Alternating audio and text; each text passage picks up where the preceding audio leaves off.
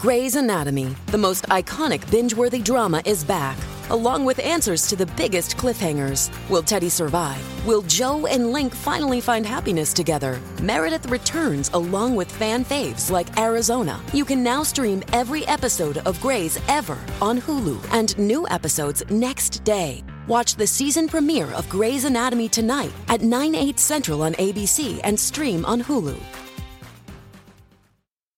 I'm sure you all look at the polls as we do, and and when you look at those polls and you see that 72% of people in the recent Ipsos poll understand and believe that this is about a cash grab, which is what I said. It's not about affecting the environment. Um, our mandate is clear, and we're going to follow through on that mandate with every means possible.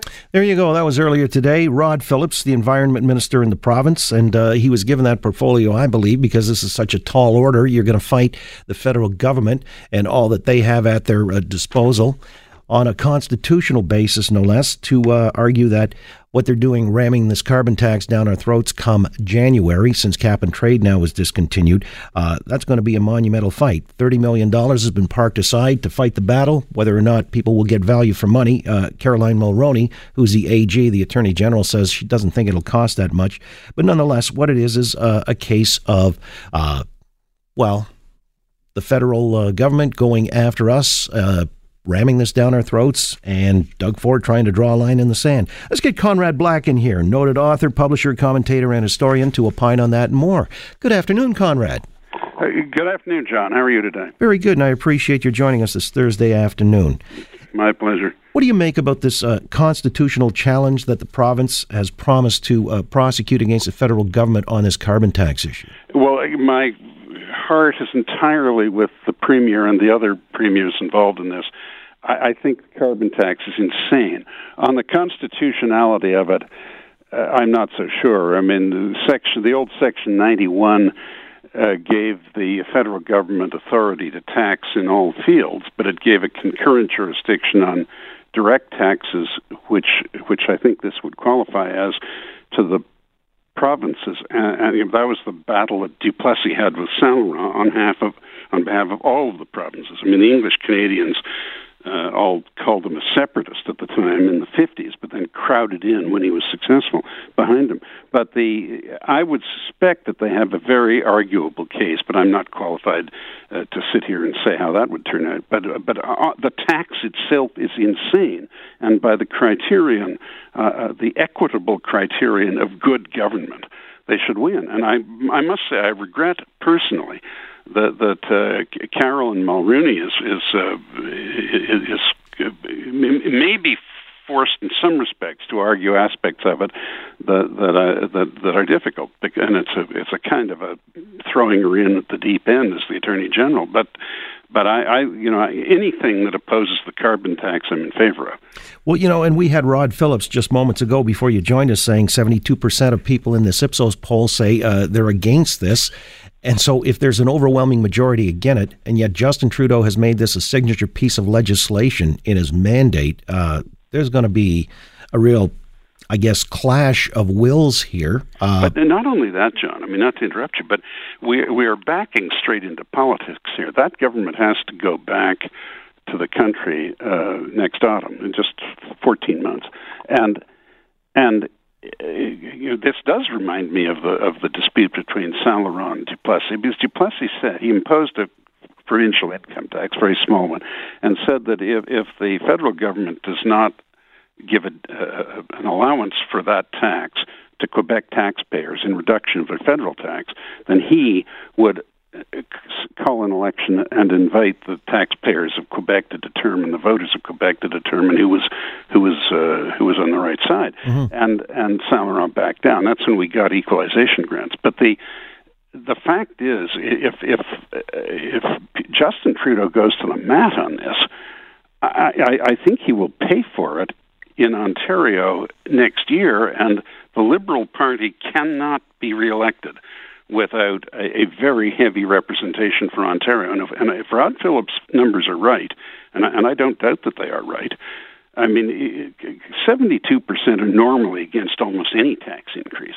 Uh, and especially when we had, we've had this horribly extravagant government that was just thrown out here in in, in this province. Uh, I, I would say, I mean, again, it's not for me to lecture the great Liberal Party on on the uh, ABCs of politics, but they would have to be out of their minds to try and carry that one to the voters of Ontario next year. I would say. I, it sounds almost like it's strategic in that Justin Trudeau looks to be snookered on this play.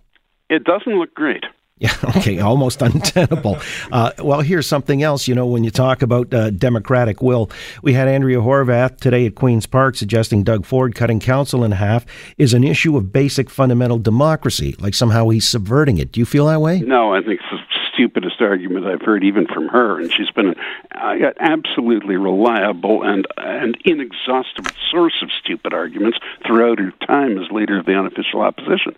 I mean, ending prior to what you just told me with her so-called victory statement on election night having just lost for the third time.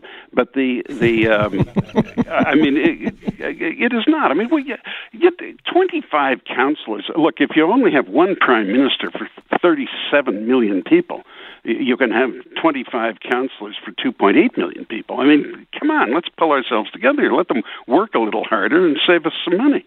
Well, all right. Uh, on the matter of money now, it's interesting because Doug Ford is being pilloried for uh, taking away this guaranteed minimum wage, the pilot program anyway, uh, that represented about 4,000 people who were uh, in on this in Lindsay, in uh, Brantford and Hamilton, Thunder Bay as well. And I'm just thinking because a lot of the punditry have suggested, well, this will uh, stifle people from getting out of poverty. Do you think it was going to do that anyway? No, I, I had a debate uh, I had the former finance minister uh, of Saskatchewan with me on a debate against at the C.D. Howe Institute about uh, three or four months ago, and against us uh, were my friend Hugh Segal, a master of Massey College at University of Toronto, who has been tasked by the former government to look into this and prepare uh, and just prepare the program. And with him was Paul Begala, the American uh, Democratic Party strategist and TV personality. He was a, a, mm-hmm. a Clinton and Obama supporter. Mm-hmm. You, many of your listeners would have seen him on television. Sure. And and uh, I, I, I believe we narrowly won the debate, but but I we went all through the issues, and the whole idea is nonsense. It is absolute nonsense.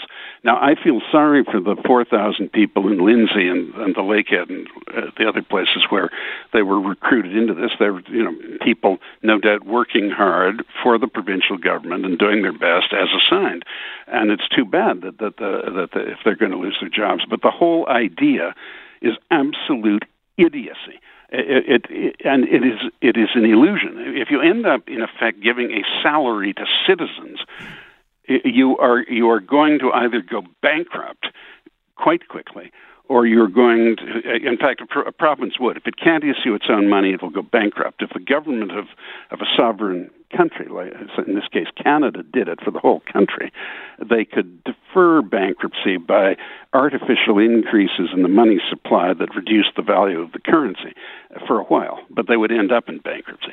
I, mean, it, and and there is no point to it. The, the way to take care of the disadvantaged people is to target them directly with programs that can assist them to get themselves out of a poverty stricken condition and and not in a condescending way, in a way that helps them acquire the skills to earn their way out, as as they would wish to do. And those who are, are simply incapable of helping themselves through no fault of their own, uh, we've got to take care of. That's a charge to society. But it's about two, a maximum two percent.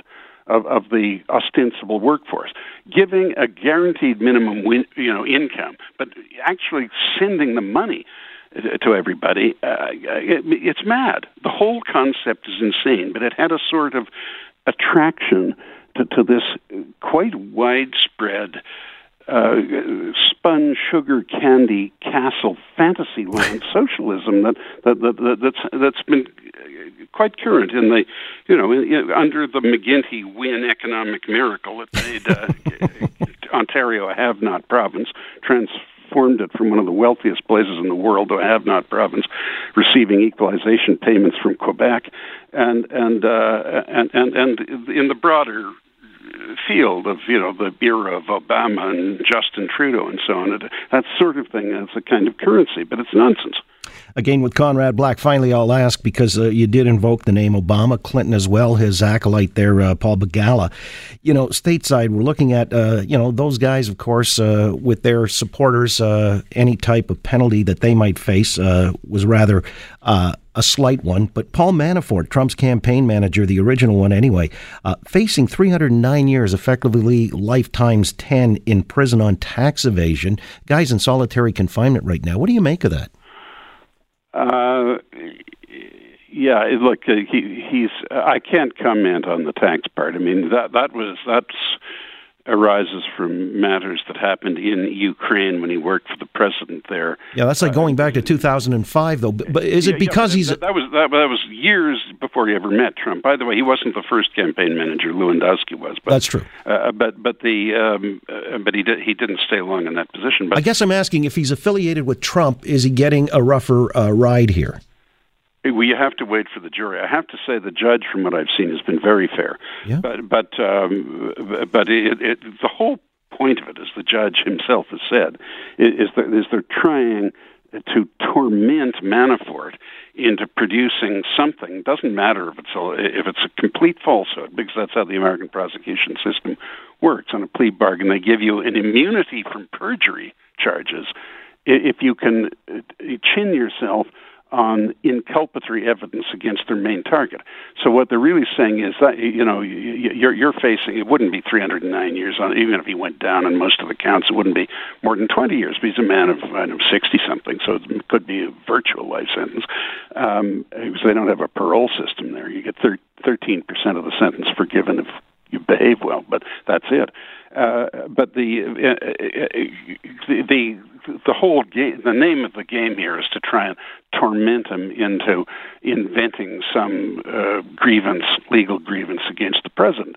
And uh, I, I don't think it would be, with all that's happened, I don't think it would be effective. And in any case, if that's what they did, uh, he would, Trump would would pardon him and he would revoke his claim if it was if it was a false claim against Trump. But hmm. yeah, that's how they do it. Then now, you remember Gordon Liddy yeah. was the one guy who told Judge Sirica in the Watergate affair to take his heavy sentences and stuff them. Yeah. And Sirica sentenced him to 35 years. Gordon gave a military salute in court, went off to prison. On day one, he beat up a prisoner for stealing his toothbrush, and he won his appeal. Yeah. And, and, uh, and he was very successful. He just retired as a talk show host, like you know, at, at the age of 85. Right.